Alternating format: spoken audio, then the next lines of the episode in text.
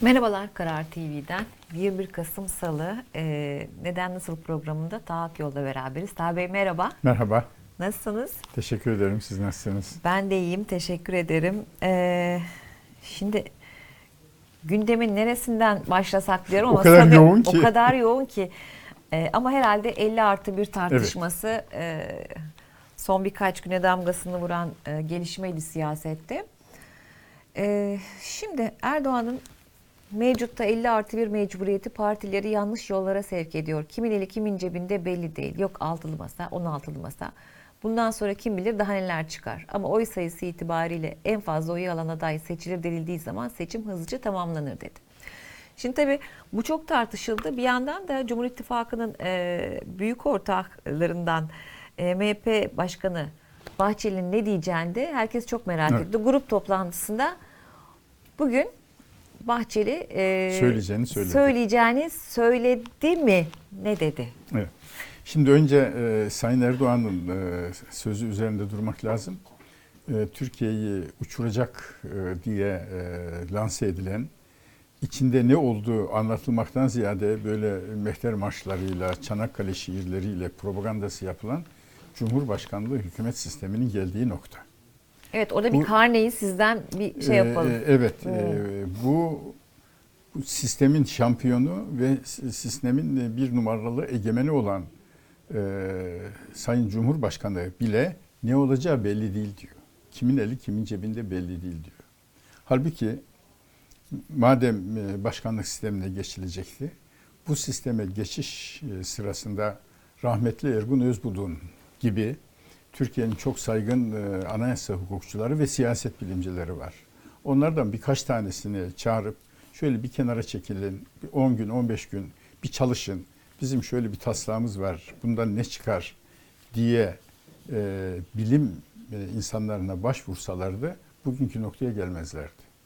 Çünkü e, 50 artı 1'li e, başkanlık sistemlerinin ülkeyi kutuplaştıracağı daha 1996 yılında Johan Linz'in yazdığı makaleden beri bilim dünyasında biliniyor. Ayrıca Cumhurbaşkanı'na aşırı yetkilerin verilmesi halinde sistemin giderek otokrasiye e, dönüşeceği ve e, kurumların zayıflayacağı, yargının zayıflayacağı, devlet planlama teşkilatı bizde kaldırıldı, e, zayıflayacağı, Merkez Bankası'nın bağımsızlığını kaybedeceği ve siyasetin politik programlar yerine hangi lider e, imajıyla kişiselleşerek e, etkinliğini kaybedeceği konusunda kıyamet kadar literatür var. Türkçe'de dahi bunların birçoğu çevrilmiş ve Türk bilim adamlarının e, yazdığı e, eserler var. Halbuki atı alan Üsküdar'ı geçti e, zihniyetiyle ha tamam işte mecliste e, geçirmek için yeterli sayıyı bulduk. Referandumdan da hamaset yaparak geçiririz denilerek bir tür yangından mal kaçırır gibi bir anayasa e, değişikliği hazırlandı ve böyle bir sistem getirildi. Bir tek siyaset bilimci hukuk profesörüne, e, anayasa e, profesörüne başvurarak görüşü alınmadı. E, o sistem hazırlanırken milletvekilleri oylama, anayasayla ilgili oylamalar anayasaya göre gizli olduğu halde göze girmek için oylarını göstererek oy attılar. Daha taslak e, hazırlanmadan önce meclise verecekleri dilekçeyi taslağı görmeden imzaladılar. Burada Türkiye'nin, sizin, benim, hepimizin, iktidar, muhalefet hepimizin alacağı bir ders var. Bu çağda bilime başvurmadan yapılan işler böyle oluyor. E şimdi bunun e, şikayetçilerinden ilk defa şikayet ediyor e, sistemden Cumhurbaşkanı. Ayrıca Devlet Bahçeli 2020 yılındaydı e, sanırım. E, 100 maddelik e, sabahki sizin programda Elif Çakır da bahsetti. 100 maddelik bir değişiklik önergesi hazırladı. Maddeler teker teker yazılı değildi, prensipler yazılıydı ve mesela diyordu ki Cumhurbaşkanının iki tane yardımcısı olsun, onları da halk seçsin. Bu ne demek? Tek adam olmasın. Tek adam olmasın. tek adamın sakıncaları e, ya tek adam yetkileri Erdoğan'ın hoşuna gidebilir ama sakıncaları o yetkileri kullanmamakta olan Devlet Bahçeli tarafından görüldüğü için iki tane yardımcısı olsun onları da halk seçsin. Siz Cumhurbaşkanısınız. Ben sizin atadığınız Cumhurbaşkanı yardımcısıysam sizin memurunuzum. Ama beni de halk seçtiyse size Merkez Bankası'na bu kadar yüklenmeyin. Bu banka Türkiye'nin bankası diyebilirim. Ama memursam diyemem, diyemediğimiz nokta geldi. Özetle ayrıntıya girmeyeceğim. Cumhurbaşkanlığı hükümet sisteminin yürümediğine dair e, Sayın Erdoğan'ın bu sözleri bir vesikadır, bir belgedir. Peki e, şimdi Erdoğan muhtemelen Bahçeli'nin e, bu konudaki e, yorumunu tahmin edebiliyordu aslında. 2019'daki konuşmasında da Bahçeli bu konuda e, gayet net konuşmuştu. E, o da sanıyorum aslında e, hazır o konuşma, o da hazır olduğuna bakarız ama şimdi böyle insanın aklına ilk bak, baktığında şey geliyor. Yani belki de Erdoğan e, MHP'yi Bahçeli'yi artık bir pranga olarak görüyor ve hani bir tür kurtulmak için bir vesile arıyor. Yani bu tabii ilk akla gelen şey. Ee, sizce bunun nedeni ne olabilir? Neden nasıl Şimdi yani? bizde e, siyaset e, prensipler ve e, programlar üzerinden yapılmadığı için dün e, başkanlık hükümeti, e, Cumhurbaşkanlığı hükümet sistemine hatta genelde e, başkanlık sistemine otokrasi diyen, e, siyasetin mezarı olacak diyen Sayın Bahçeli şu anda onu destekliyor. Sayın Erdoğan'a baktığımızda, Sayın Erdoğan 2007 yılında merhum Ergun Özbudun ve diğer anayasa hukukçularına parlamenter sistem anayasası hazırlatmıştı. Ama e, gücünü başkanlık sistemini kabul ettirecek e, düzeyde görünce başkanlık sistemine döndü. Dolayısıyla bir politikacının yarın nasıl davranacağını kestirebilmek için onun prensiplerine, temel fikirlerine bakmak yetmiyor. Ee, Devlet Bahçeli'nin Osman Öcalan'ın TRT'de konuşmasına e, sessiz kalacağı önceden düşünülebilir miydi? Ama oldu. Mümkün değil. Niye? Bir miktar oy getirebilir mi? Özellikle İstanbul seçimleri için. O yüzden işin prensibine e, bakarak o prensipler çok muğlak olduğu için bir tahminde bulunamam. Ancak pratiğine bakarak e, bir e, tahminde bulunuruz. Bahçeli'yi ikna edeceğini düşünerek bunu açmış olabilir. Veya diğer ortaklarım ne der düşüncesi aklına gelmeden bunu aklının bir kenarında o varken ön tarafındaki düşünce olarak bunu söylemiş olabilir. Şu anda Sayın Erdoğan'ın politika anlayışından hareketle yani hep kendisinin önünde olması, bütün yetkilerin kendi elinde olması şeklindeki siyaset tarzından hareketle şu tahminde bulunabiliriz. Şu anda Erdoğan'ın zihnindeki bir numaralı problem 4 yıl sonra yaklaşık 4 yıl sonra yapılacak olan Cumhurbaşkanlığı seçimleri. Anayasa bugünkü haliyle devam ederse aday olamayacak. Zaten kendisi de son defa o istiyorum diye söylemişti. İkincisi bir tür aday olma imkanı ortaya çıkarsa yüzde kaç oyla seçilebilecek? Önümüzdeki dört yıl içerisinde güçlü bir rakip karşısına çıkabilir. Öyleyse iki konuya odaklandı. Bir, tekrar aday olabilme imkanı. Anayasada sistemle ilgili en ufak bir değişiklik yapılsa bile Yüksek Seçim Kurulu üzerindeki Cumhurbaşkanlığı nüfuzunu İstanbul seçimlerinin iptalinden dolayı bildiğimiz için e, tahmin edebiliriz ki ikna etmeyi düşünür. İşte anayasada önemsiz ama sistemle ilgili şu değişiklik yapıldı. Öyleyse Cumhurbaşkanı sıfırdan yeniden e, başlayabilir. Nitekim sistem değiştiği için bu defa aday olabilir dediler. Halbuki daha önce e, parlamenter sistem döneminde iki defa Cumhurbaşkanlığını yapmıştı. E, şimdi öyle bir e, imkan arıyordur. Eğer e, bu yüzde 50 artı biri kaldırırlarsa bu sistemle ilgili bir olaydır.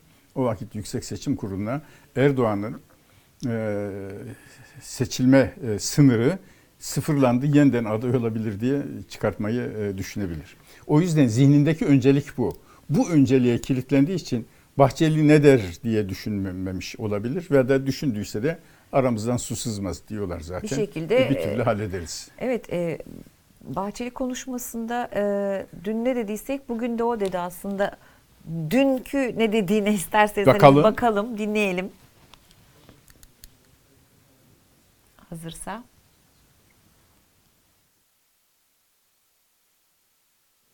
Cumhurbaşkanı seçilmek için yüzde elli sınırının konması rastgele bir tercih değil. Gayet bilinçli ve vazgeçilmez bir kriterdir. Bu tartışmayı bir daha açılmamak üzere kapatıyoruz. Gülay Hanım işte biraz önce söylediğim e, bilimsel verilerle düşünmeyince dün yüzde elli işinize geliyor. Onu alabilecek bir rakip gözükmüyor karşınızda. Öyle diyorsunuz. Bugün iş zora giriyor. Hadi değiştirelim diyorsunuz. Evet. Şimdi Bahçeli'yi getireceklerdi Bahçeli'yi arkadaşlar. getirecekti arkadaşlar. Herhalde o da hazırlanıyordur ama eee, şimdi o vakte kadar biz biraz bugün Bahçeli'nin söylediklerine bakalım. Eee, Sayın Cumhurbaşkanımıza diyalogumuz hasbidir, harbidir, haysiyetlidir. Hakseverlik üzerinedir. Hiç kimse aramıza girmeyecektir. Bu ittifakın bozulmasına geçit vermeyeceğiz dedi. Eee Şimdi bir de şöyle bir şey var. Ee, herkese mesaj verdi aslında. Ee, diyor ki biz kimseye diyor yük olmadık. Yük aldık, bedelse ödedik, yeri geldi şehadet düştü hissemize. Ne gam ne tasa katiyen şikayet etmedik diyor. Onun bunun sırtından Yani geçinen... minnetimiz yok diyor. Evet, onun bunun sırtından geçinen keneler bizi anlayamaz. Anlasa da anlatmaya takatleri yetmez, yetemez diyor. Ee, bu beddahla diyor, gafillere diyorum ki buradan size ekmek çıkmaz, dedikodu çarkınız bize sökmez, ittifakımızı öğütemez.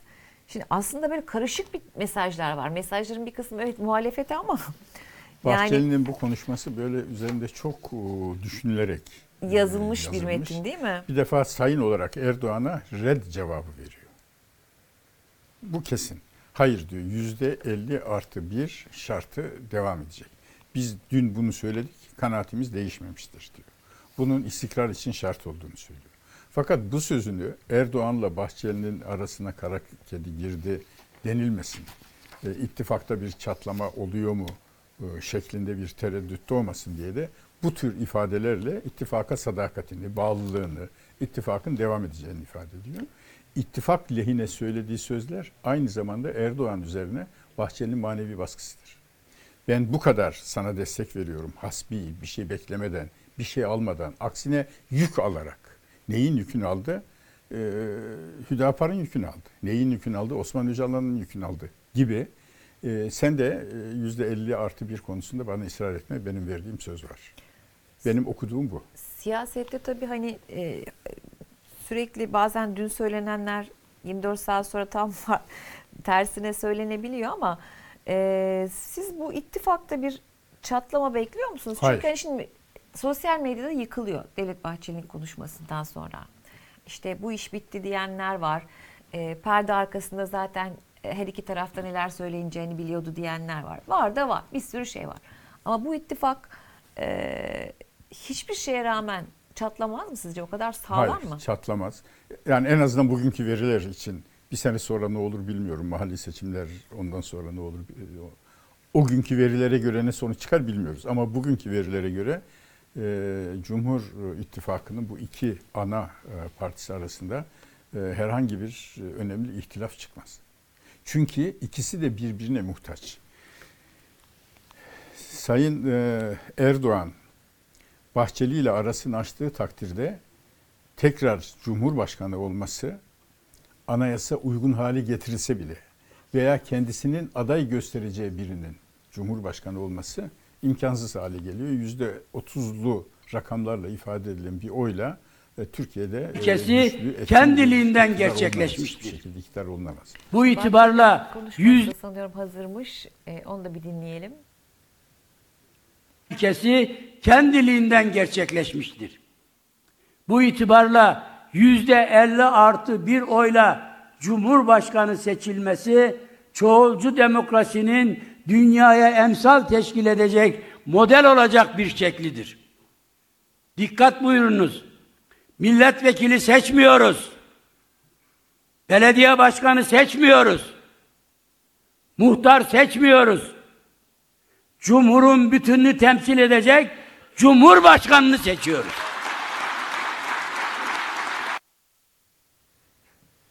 Şimdi burada bir kavram çok önemli. Yüzde 50 artı biri savunurken Devlet Bahçeli ne diyor? Çoğulcu demokrasinin yani ittifak sisteminin diyor.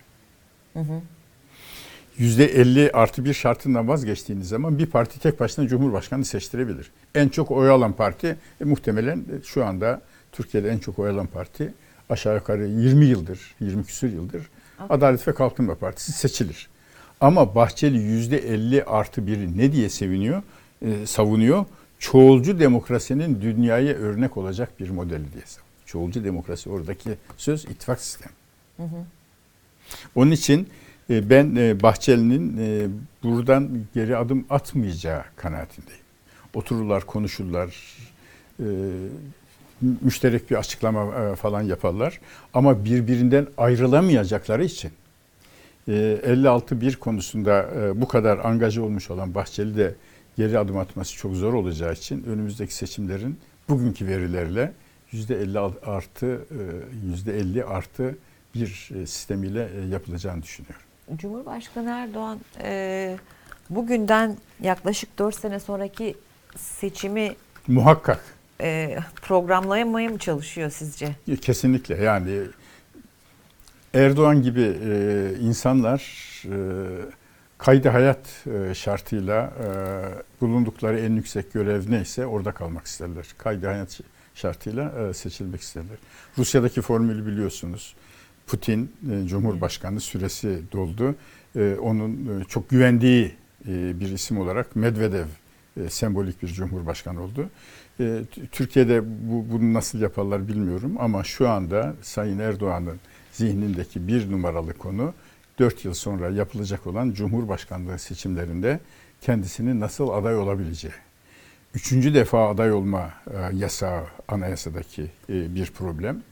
O bir türlü aşılabilirse veya Erdoğan geçici olarak birini Cumhurbaşkanı adayı olarak e, gösterip e, başka türlü bir e, seçim sistemiyle tekrar kazanmayı falan düşünür ise o zaman da problem yüzde elli kaçtan seçilecek. Ben iki parti de birbirine vazgeçemeyecek şekilde Devlet Bahçeli Cumhur İttifakı'ndan ayrılırsa millete ne diyecek? Sistemi getiren sensin. Öyle değil mi? 2018'den beri kayıtsız şartsız destekleyen sensin. Kamuoyu önünde birkaç uyarı cümlesinin ötesinde bir eleştiri dahi yapmayan sensin. E madem bu kadar şimdi seni şimdi seni ay- ay- ayıracak kadar e, problem vardı. Şimdiye kadar niye durdun? Bunu izah edemez. Aynı şey İyi Parti için de geçerli. İyi Parti kesinlikle iktidara yaklaşamaz. Zaten öyle bir niyetleri yok. Bunu defalarca ifade ettiler. E, ama yaklaştığı takdirde o zaman MHP'den niye ayrıldın kardeşim demezler mi sen? Şimdi O yüzden İyi Parti, pardon, e, Milliyetçi Hareket Partisi ile e, Adalet ve Kalkınma Parti arasında ihtilaf çıkmasını beklemek siyasi gerçekçiliğe aykırı.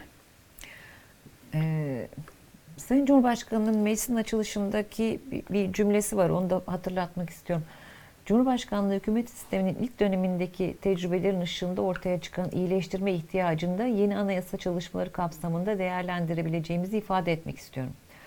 Böylece yeni anayasayla birlikte yönetim sistemi tartışmalarını ila nihai e, sona erdirme imkanı bulacağız. Aslında bir e, şey miymiş bu? Öncü bir cümle miymiş? Öncü bir cümle, evet. Yani Şimdi orada e, muhalefete e, şey mesajı veriyor. Yani bu, bu sistemde böyle istediğiniz ufak tefek değişikliği yapalım. E, o değişiklikler ne olabilir? O, ona dair bir iması yok. E, Gülay Hanım, izleyicilerimizin özellikle dikkatini çekmek isterim. Modern anayasaların varlık sebebi iktidar gücünü sınırlandırmak, kuvvetler ayrılığını getirmek, bireysel hak ve özgürlükleri genişletmektir. Bu üçü yoksa modern bir anayasadan, anayasal devletten bahsedilemez. Sayın Erdoğan ağzından bir defa yeni anayasa derken sivil anayasa diyor değil mi? İşte darbe anayasasından kurtulalım. Darbecilerin ayağımıza taktığı pranga olan bu anayasadan kurtulalım. Bunlar anayasal kavramlar değil. Bunlar siyasi retorik. Bunlar siyasi propaganda kavramları. Ağzından kuvvetler ayrılığı çıkmıyor. Ağzından yargı bağımsızlığı çıkmıyor. O vakit demek ki bugünkü kuvvet temerküzünü, kuvvetin bir elde, kuvvetlerin bir elde yoğunlaşmasını, yargının bugünkü halini benimsiyor ki bu konularda bir düzeltmeden bahsetmiyor. E bu konular düzelmeyecekse zaten makyaj demektir. O makyaj yapılır da muhalefetten bir türlü destek alınarak o makyaj yapılırsa e tamam anayasa yenilendi. Hadi Cumhurbaşkanı bir kere daha aday olabilir. Olabilir. Ben e, zihnindeki konuşmalarından çıkardığım zihnindeki e, projenin, e, zihnindeki tasarımın bu olduğu kanaatindeyim.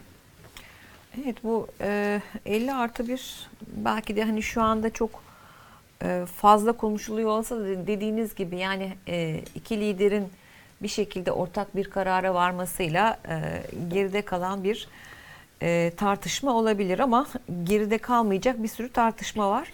Yargı. Şu Cumhurbaşkanlığı hükümet sistemi performansı hakkında Aa, başta evet, sordunuz. lütfen. O Ee, küçük bir grafik karneyi, vardı. Ben e, bir- e, evet, bir arkadaşlardan grafik rica vardı. edeyim onu ekrana e, getirsinler. O karneye bir bakalım. E, sistem beklendiği gibi Şimdi Türkiye'de fert başına milli gelir Sayın Erdoğan'ın halk tarafından seçilerek Cumhurbaşkanlığına, Cumhurbaşkanlığı hükümet sistemine değil, Cumhurbaşkanlığına başladığı tarih 18 Ağustos 2014. 14. 2014 yılında fert başına milli gelire bakıyoruz bu grafikte. Euronews'dan e, aldım. 12.178 dolar. Sonra Cumhurbaşkanlığı hükümet sistemine geçildi ve Sayın Erdoğan 9 Temmuz 2018'de Bakanlar Kurulu'nun olmadığı, Başbakanın olmadığı, bütün yetkilerin Cumhurbaşkanı'nda toplandığı hükümet sistemine geçtiğimizde Türkiye'nin fert başına milli geliri 9793 dolara düşmüş. Çok keskin bir düşüş. Çok keskin bir düşüş. Peki ondan sonra ne olmuş? Yani Devlet Planlama e, Teşkilatı Cumhurbaşkanlığı makamına bağlı bir ofis haline getirilmiş. Anayasa Mahkemesi'nin bağımsızlığı kaldırılmış. Yargı atamalarında e, hakim olan, e, hakim ve savcıların sicilini tutan, tayinlerini yapan HSK, Hakimler ve Savcılar Kurulu üyelerini ya Cumhurbaşkanı tayin ediyor yahut Cumhurbaşkanı'nın meclisteki iktidar grubu e, tayin ediyor. Orada orada da ne halde olduğu belli. Bu kadar yetkilere sahip ve kendisi de artık bahanemiz kalmadı demişti hatırlarsanız. Cumhurbaşkanlığı sistemiyle başladıktan sonraki bir konuşmasında artık bahanemiz kalmadı. Böyle pranga falan diyor diye artık pranga falan kalmadı. Bahanemiz kalmadı. 2022 yılında fert başına milli gelirimiz 10 bin dolar. 2003 Kemal Derviş reformları yapılmış. Ekonomi e, yükselişe geçmiş. E, AK Parti 2002'nin sonunda sonbaharında iktidara gelmiş. 2013 yılına kadar 10 yılda bizim fert başına milli gelirimiz e, 3 bin dolardan 12.700 dolara çıktı. Kabaca yılda 1000 dolar fert başına milli gelirimiz artmış. Bu böyle devam etseydi 2022'den pardon 2012'den 2022'ye bizim fert başına milli gelirimizin en az 20 bin 20 dolar bin olması dolar gerekir. lazım. Neredeyiz? 10 bin dolardayız. Bütün dünyada fert başına milli gelirler arttı. Dünya ekonomisi büyüdü. Dünya ticaret hacmi büyüdü. Yunanistan, Bulgaristan, Malezya bizim gerimizdeki ülkeler bunlar. Fert başına milli gelirde bizim önümüze geçtiler.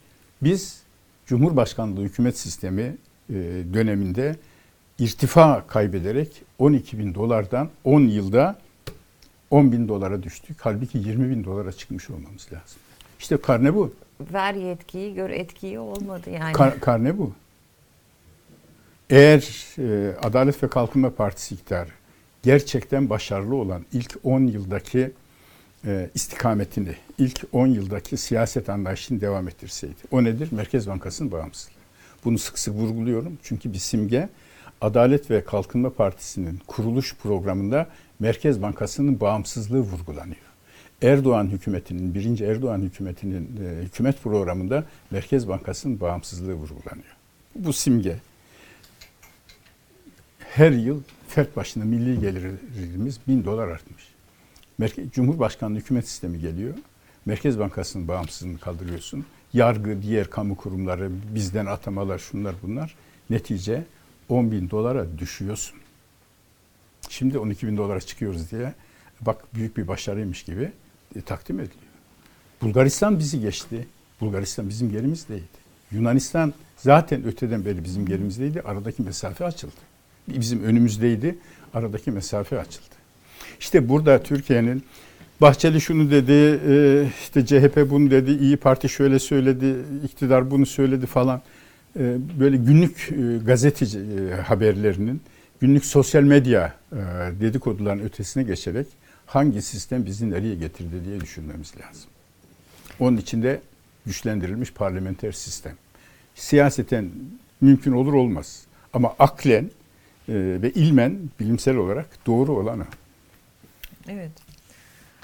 Şimdi tabii hani demin de dedim e, bir sürü şey belki günlük tartışma sizin de dediğiniz gibi olarak algılanabilir ama yargı konusu e, başka bir yerde.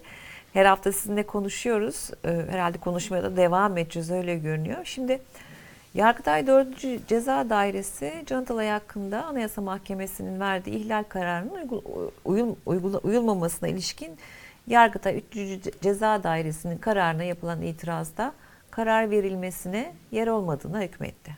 Şimdi Evet. ne anlama geliyor?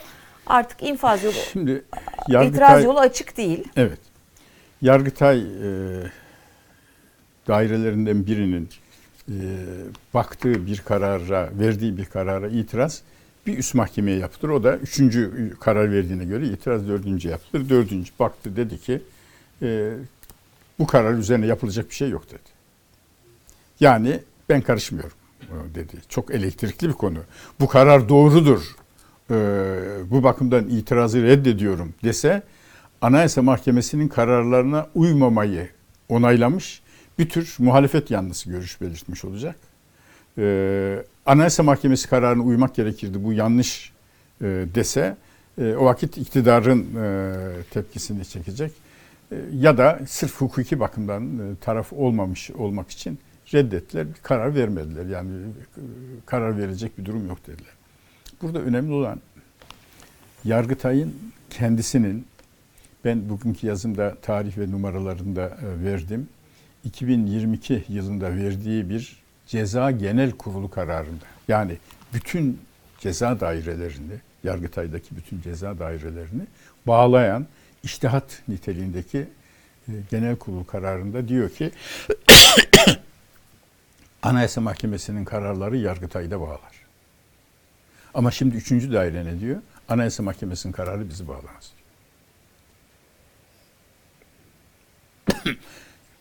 yani üçüncü daire e, yargıçlarının, hakimlerinin genel kurul kararını e, okumamış olması mümkün değil. Dahası üçüncü dairenin kendisi 4 Nisan 2023 tarihinde Mayıs, Haziran, Temmuz, Ağustos, Eylül, Ekim 7 ay önce. 7 ay önce verdiği kararda yine aynı şekilde diyor ki Anayasa Mahkemesi'nin kararı e, Yargıtay'ı ve bizi bağlar. O bakımdan şu kararı veriyorum diyor. E, Peki e, Can Atalay e, söz konusu olduğunda e, ne diyor? Anayasa Mahkemesi yetkisini açtı diyor.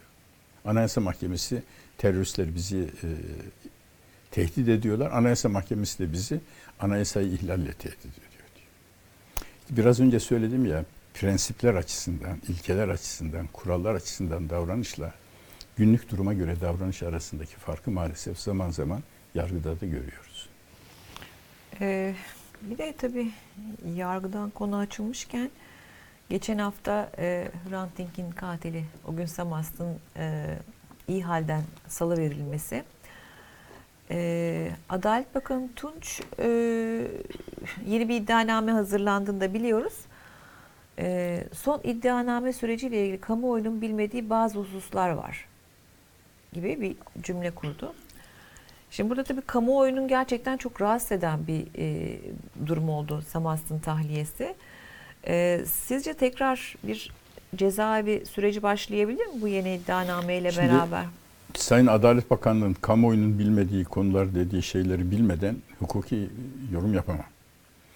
Ee, söylenenlerden e, anlaşılan FETÖ'ye bağlayarak örgütlü suç kapsamına e, girecek e, bir takım işaretler, belki deliller e, bulduklarını söylüyor. O gün Samast'ın örgütlü terör e, suçundan mahkum edilmemesi çok eleştirildi. Evet. E, adi cinayet gibi e, tasarlanmış cinayet olduğu için işte ağırlaştırılmış müebbet hapis ce- cezası ancak yaşı sebebiyle e, 19 yıla e, indirildi. Burada hukuki durum şu.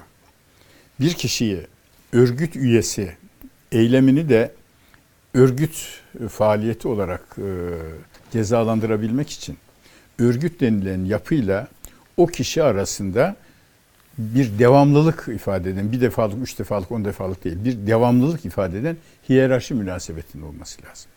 O gün Samast'ın mahkum edildiği e, dosyaya baktığımızda herhangi bir örgütle böyle hiyerarşik münasebet görülmüyor. Bizim vicdanlarımıza sığar ya da sığmaz. Hukuki bakımdan, kanuni bakımdan düşündüğümüzde örgüt suçundan mahkum etmek mümkün değildi. Nitekim örgüt suçundan mahkum edilmedi. E, tasarlanmış cinayet olarak eskiden taammüden derdik. Tahammüden. Ta- Evet. tasarlanmış e, cinayet olarak ağırlaştırılmış müebbet hapis verildi. E, cinayet sırasında e, katil sırasında 17 yaşında olduğu için cezasını indire, indirim yapıldı. Buradan hareketle acaba e, tasarlanmış cinayet artı örgütsel bir ilişki çıkarıldı da bu defa örgüt suçundan mı e, mahkum edilecek? E, onu e, kamuoyunun bilmediği dediği, Dediği. bilmediği dediği e, bilgiler, belgeler açıklanınca göreceğiz.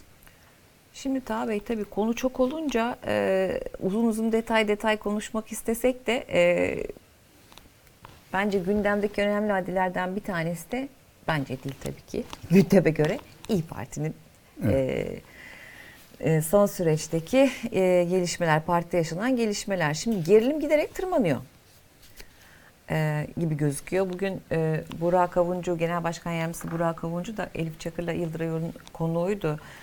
Böyle sıkıntılı bir ortamda Buğra çok başarılı e, bir e, konuşma yaptı hakikaten. Ama İstanbul'da e, il başkanı olduğu e, başkanı olduğu dönemlerde de gerçekten e, iyi Öyle bir performansı iyiydi. çok performans iyiydi. gösteriyordu. Şimdi e, istifalarla başladı bu gerilim ama e, Meral Akşener'in bazı sözleri de oldu. Yani yüz kızartıcı suçlardan bahsetti. E, O bununla ilgili değil galiba. Parti içi meseleleriyle par- ilgili evet, değil. değil ama Bir kadın olarak, bir e, anne e, olarak e, duyduğu bir konunun üzerine giderek belgelerini toplayıp bunu araştırın diye. Çünkü yetiştirme yurtlarında yetişmiş Bir emniyet müdürünün, kızların evet. bir emniyet müdürünün yurdunda falan çok feci bir durum. Yani üzerinde konuşmak bile insanın yüreğini kanatıyor. Onu Adalet Bakanı da bildirdi. Öteki istifalar parti içi meselelerden kaynaklanıyor. Şimdi parti içi meseleleri biraz müsaadenizle konuşalım mı? Tabii, buyurun. Ne oluyor, ne bitiyor? Ee, şimdi yarın e, grup konuşması Meral Akşener'in merakla da bekleniyor. Ee, ama bir yandan da partinin içindeki bazı para pul işleri de konuşuluyor. Yani onların tabii detaylarını bilmiyoruz ama yani istifalar ortada. Ee, İyi Parti giderek zayıflıyor gibi bir yorum yapılabilir mi? Yoksa İyi Parti bir değişim yaşanıyor, e, kendini temizliyor. Yani ne, Ne- nasıl nasıl? nasıl açıklayabiliriz? İyi Parti'nin şu anda bir e, türbülanstan e, geçmekte olduğu doğru. E, türbülanstan uçak e, aşağı doğru mu gider, yukarı mı doğru mu gider bunu zaman e, gösterecek. E, burada e, iki konu var. Parti içindeki mali meseleler. Burada görülen parti içerisinde bir takım mali e, yani siyasi ahlaka uymayan bir takım şeyler olmuş. Meral Akşener de bunu araştırtmış. Kim ne yapmış diye. Bu etik bir tavır. Ee, öbürü de hayır ben bir şey yapmadım ben niye e, böyle yapıyorsun diyor.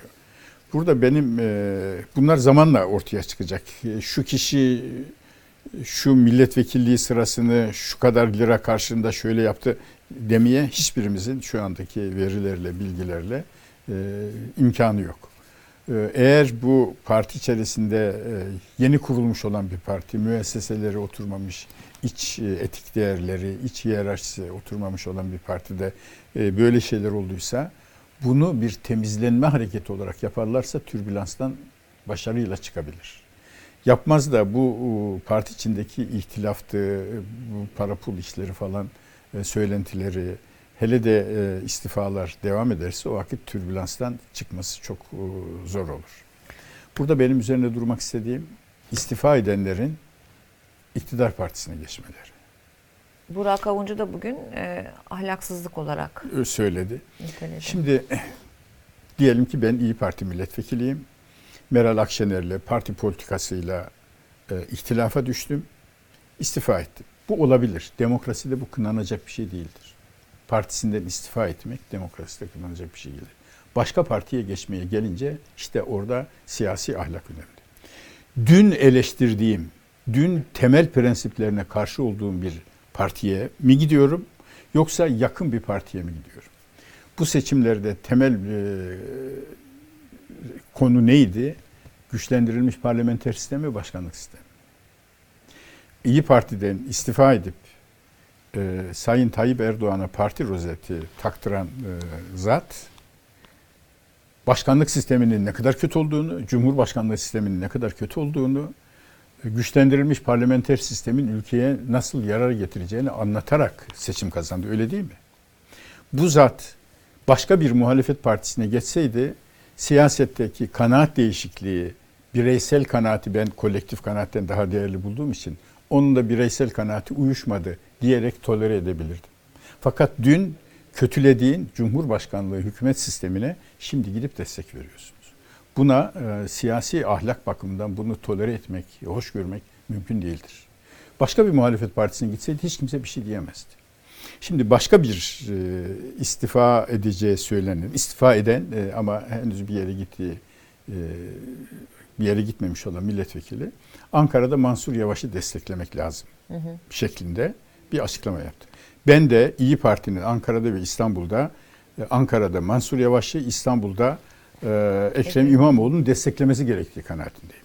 Bu da herhangi bir partizanlık duygusuyla değil, çok güçlü iktidarların ülkeyi ne hale getirdiğini gördük. İktidarların denetlenebilir, dengelenebilir olmasının ne kadar gerekli olduğunu gördük. Eğer bugünkü iktidar bir de Ankara ve İstanbul'u kazanırsa daha güçlülük duygusuyla hareket eder. Bundan endişe ediyorum. O yüzden ben istiyorum ki Ankara'yı ve İstanbul'u muhalefet kazansın. Şu anda da önde olan isimler bu. Bu iki ismin dışında başka bir muhalefet kazanırsa amenna. Bunun dışında hem diyeceksiniz ki bizim Mansur Yavaş'ı desteklememiz lazımdı. Bu, bu açıklamayı yaptı biliyorsunuz. İstifa evet. eden bir milletvekili. Hem de gidip Adalet ve Kalkınma Partisi'ne girersen bunun da siyasi ahlaklı ilgisi olmaz. Başka bir muhalif partiye gidersen e, tamam anlaşamadın oradan gittin oraya geldin. İttifak konusunda da Burak Avuncu e, bize bir teklif gelmedi henüz dedi. Yani tam cümleyi hatırlamıyorum ama e, kapımız bize çalınmadı. Böyle, bize böyle bir teklifle gelen olmadı. Yerel seçimlere giderken önümüzde zorlu bir yol var dedi. Yani aslında ittifak kapısı da e, tamamen kapanmış değil gibi tamamen görünüyor. kapanmış değil. E, şu ortaya çıkıyor. E, burada inisiyatif Cumhuriyet Halk Partisi'nin alması lazım. İnisiyatifi e, bizzat e, Mansur Yavaş'ın, e, Ekrem İmamoğlu'nun e, alması lazım. E, çünkü e, şu anda önde gözüken adaylar, e, ana muhalefet partisi konumunda olan e, parti Cumhuriyet Halk Partisi. İnisiyatifin onlardan gelmesi lazım. Yani resmen bir ziyarete gidip e, olmadı e, refüze edilmiş bir durumdan sakınabilirler ama e, bunun temas yolları vardır. Uzun süre beraber çalıştılar. Geçen işte, 4 yıldan beri İyi Parti ile Cumhuriyet Halk Partisi arasında bir ittifak var, yakınlık var. Millet İttifakı'nın çekirdeği bu iki parti. Bir tür temas kurmalar lazım. Kurmazlarsa akıbetlerine katlanırlar. Evet, iç siyasetten birazcık da böyle dünyaya doğru uzanalım. Ee, İsrail, Hamas.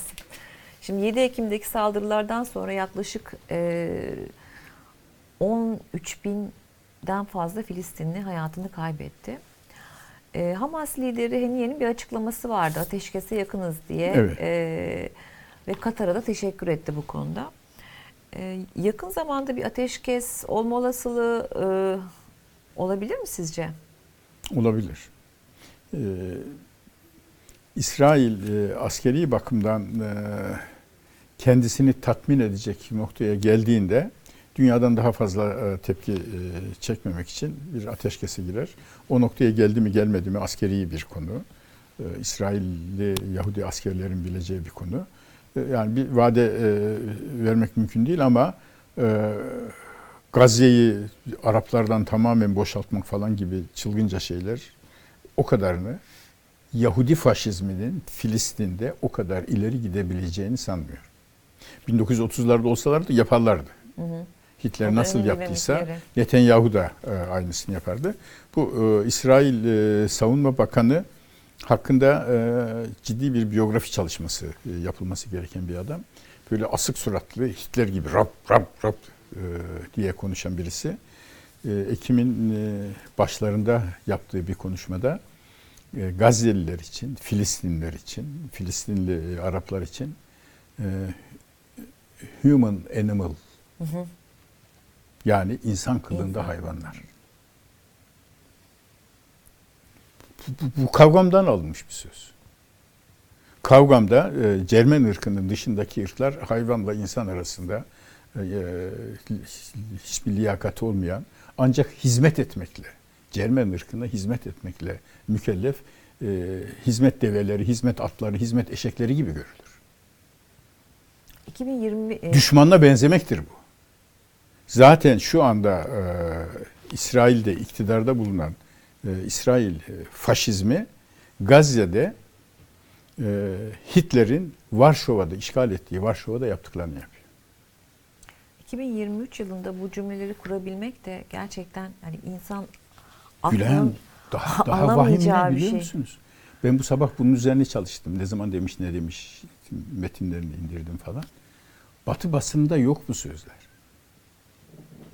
Bu sözleri Türkiye'den birisi deseydi, Çinli birisi söyleseydi, bir e, Müslüman herhangi bir e, lider söyleseydi yer yerinden oynardı.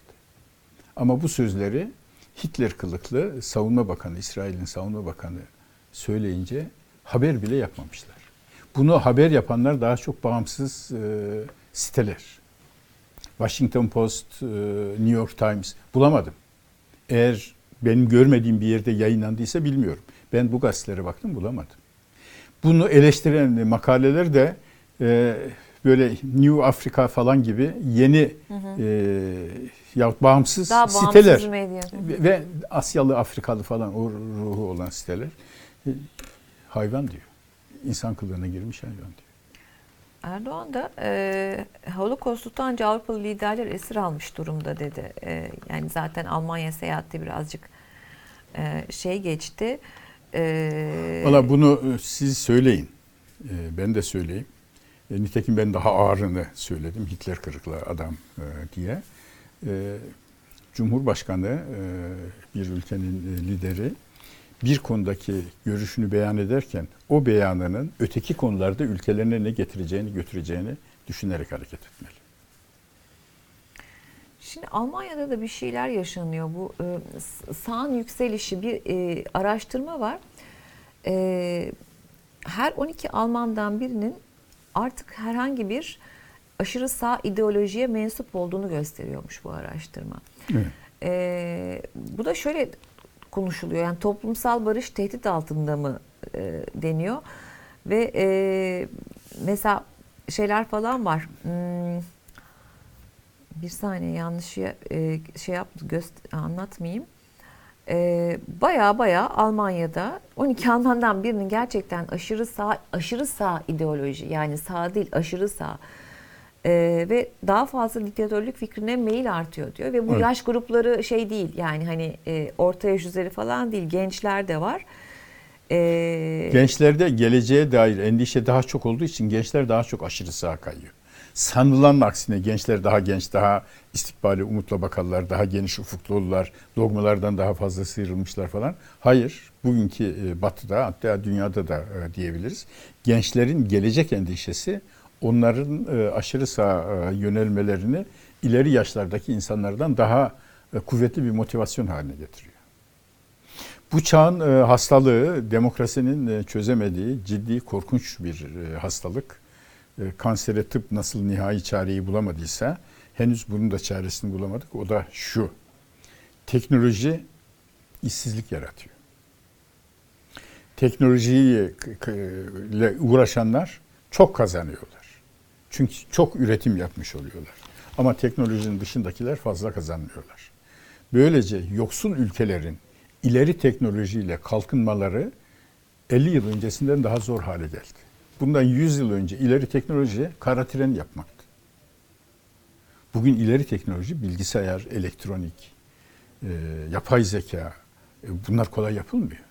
Yani e, Osmanlı Devleti de, Türkiye Cumhuriyeti de şu veya bu ölçüde e, tren yollarını döşemişti. Ama bugünkü Türkiye Cumhuriyeti henüz yapay zekayı e, yapabilmiş değil. Bu bizim kötülüğümüzden falan kaynaklanmıyor. Mesafe çok büyüdü. Böyle olunca yoksul ülkelerdeki insanlar varlıklı ülkelere göçüyorlar. Buna iklim değişikliğinin de rolü var. E, iklim değişikliği en çok zaten kurak olan ülkeleri, Orta Doğu'yu vuruyor. E, Kuzey e, Afrika'yı e, vuruyor. Oradan kuzeye doğru sürekli bir göç. İşte İran'dan, e, İran üzerinden e, Afgan, Pakistanlı, e, Iraklı, Suriyeli göçmenlerin Türkiye'ye hücumu. Ya da e, İtalya e, üzerinden e, Kuzey Afrika e, ülkelerinin e, Avrupa'ya hücumu. Bu orada ben işsizken bunlar da nereden çıktı? Halbuki o adamın yaptığı işi sen yapmıyorsun. O adam temizlik yapıyor, çöpçülük yapıyor. Ama e, bunlar e, bizim işimize engel oluyorlar. Bir de ülkemizi işgal ediyorlar duygusu. Bunu e, bilhassa e, Macaristan'da e, sandıktan çıkmış olan neofaşist e, diyeceğim Urban çok kullandı. İslam istilası. Halbuki en az Müslüman göçmen ya işçi bulunan ülke Macaristan. Macaristan. En az. Ya bir de Almanya olsaydı kim bilir ne olacaktı. Buna henüz çözüm bulunabilmiş değil. Teknolojiyi durduramazsınız. Ni- Nitekim biz de değil mi? Biz de Ee, kullanıyoruz. Bizim Yapay de bütün amacımız yani tabii. Türkiye'de bütün amacımız kendi otomobilimizi üretmekti. Şimdi elektrikli e, otomobil üretmek. Bir yeşil sanayiden e, bahsediyoruz. Halbuki bundan 100 yıl önce kirli sanayi, bacasından e, dumanlar e, tüten e, fabrikalar. Ve Özlemimiz vardı. bu tabii tabii. Özlemimiz vardı. Tabii. Bu bacasından dumanlar tüten e, fabrikalar. İlkokulda, ortaokulda hatta lisede bu bizim özlemimizdi. E, ben e, MHP gençlik kollarında çalışırken bu lafları kullanıyordum. Ama bugün baca kavramı kötü bir kavram. Bütün bunların arkasından koşabilmek. Gelişmiş ülkeler bir türlü bunun arkasından koşuyorlar. Orada da nüfus yaşlanıyor falan. E, hizmetleri e, götürecek nüfus biraz göçmen alıyorlar. O göçmen alımı ihtiyaçlarına göre o kadar aldıkları göçmen arkadan gelecek akraba, dost, tanıdık o oldu ben de gideyim e, akımını e, uyandırıyor. Buna çözüm bulunmuş değil. Buna akıl henüz çözüm bulabilmiş değil. Bu sadece demokrasi çözüm bula- e, bulamadı değil. Demokrasi çözüm bulamadı ama çözüm nasıl olur deyince demokrasi dışı sorunlarla da e, çözüm bulamıyorsunuz. Yani henüz bir cisim yaklaşıyor da o cismin ne olduğunu bilmiyoruz. Ama bir yandan da hani Almanlar bu kadar e, Nazi dönemiyle yüzleşmeye çalışırken pek çok şey yapılırken ve bu belki zaman zaman hani bir kompleks olarak gördükleri bir durum söz konusuyken bu kadar aşırı e, sağa meyletmeleri de bana açıkçası biraz ilginç Ben geldi. Öyle yani e, Almanya'da neonazilik eskiden beri var. Yüzde üç beş idi. Şimdi yüzde e, on gibi bir potansiyel gözüküyor araştırmalarda. Ve bunlar çok endişe verici. Ve burada en büyük endişe de e, merkez sağ partilerin aşırı sağdan oy alacağız diye oraya açılmaları. Çözüm çözüm nedir deyince yok benim ben kafamda çözüm bulamıyorum. Bu asrın krizi. Buna henüz bir çözüm üretilebilmiş değil. Şimdi Afganistan kalkındırılsın. Nasıl kalkındırırsınız Afganistan'ı? Söyler misiniz bana? Nasıl kalkındırırsınız Afganistan? Kolejler mi a- açarsınız? Açtınız diyelim. Kolejden mezun olan Afganistan'da ne iş bulur? Hiçbir şey. İşte bizde me- mezun olan e, elektronik mühendislerinin falan e, bir kısmı Avrupa'ya gidiyorlar. Daha çok Amerika'ya falan gidiyorlar. Bu, bu çok zor bir mesele. Evet. Daha Bey sanıyorum e, bize ayrılan sürenin sonuna geldik. Evet.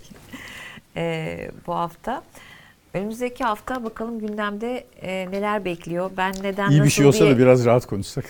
Değil mi böyle iyi bir şey olsa, espri yapsak, e, ben espri yapsam, yapmaya çalışsam, böyle tatlı tatlı şeyler konuşsak, yapay zeka konuşsak, değil Ya. mi? E, iklim konuşsak, çiçek böcek konuşsak ama ben galiba haftaya gene size siyasette neden nasıl diye soracağım. Maalesef. Siyaseti en çok konuşan ülkeler e, gelişmesini tamamlayamamış ülkelerdir. Hani işte zaman zaman hepimiz gidiyoruz, görüyoruz falan. Merkel gitti, Scholz geldi. Hiç önemi yok. O yüzden de seçime katılma oranları düşük. Düşük olmasının sebebi sisteme güvenden geliyor. Bizde sisteme güven olmadığı için aman bizimkiler gelsin de o nimetten ben yararlanayım diye sandığa koşuyoruz. Öteki de aman o nimetler benim elimden gitmesin diye sandığa koşuyor. O bak görüyor musunuz? kadar seçimde Türkiye nasıl görmüyorlar ki demokrat biz bir 8 ülke? yılda 9 seçim gördük. Öyle. Yani onlar e, zamanı geldiğinde e, seçime gidiyorlar ve gündemlerinde dediğiniz gibi çok fazla yer tutmuyor. Evet bu haftalık bu kadar. Neden Nasıl programında e, ben sordum gündemdeki maddeleri Taak Yol cevapladı. Çok teşekkür ediyorum. Ben teşekkür ediyorum. Ee, Sağ olun. Önümüzdeki hafta görüşmek üzere diyelim. Şimdilik hoşçakalın. Evet ben de hoşça kalın diyorum. Önümüzdeki hafta görüşelim.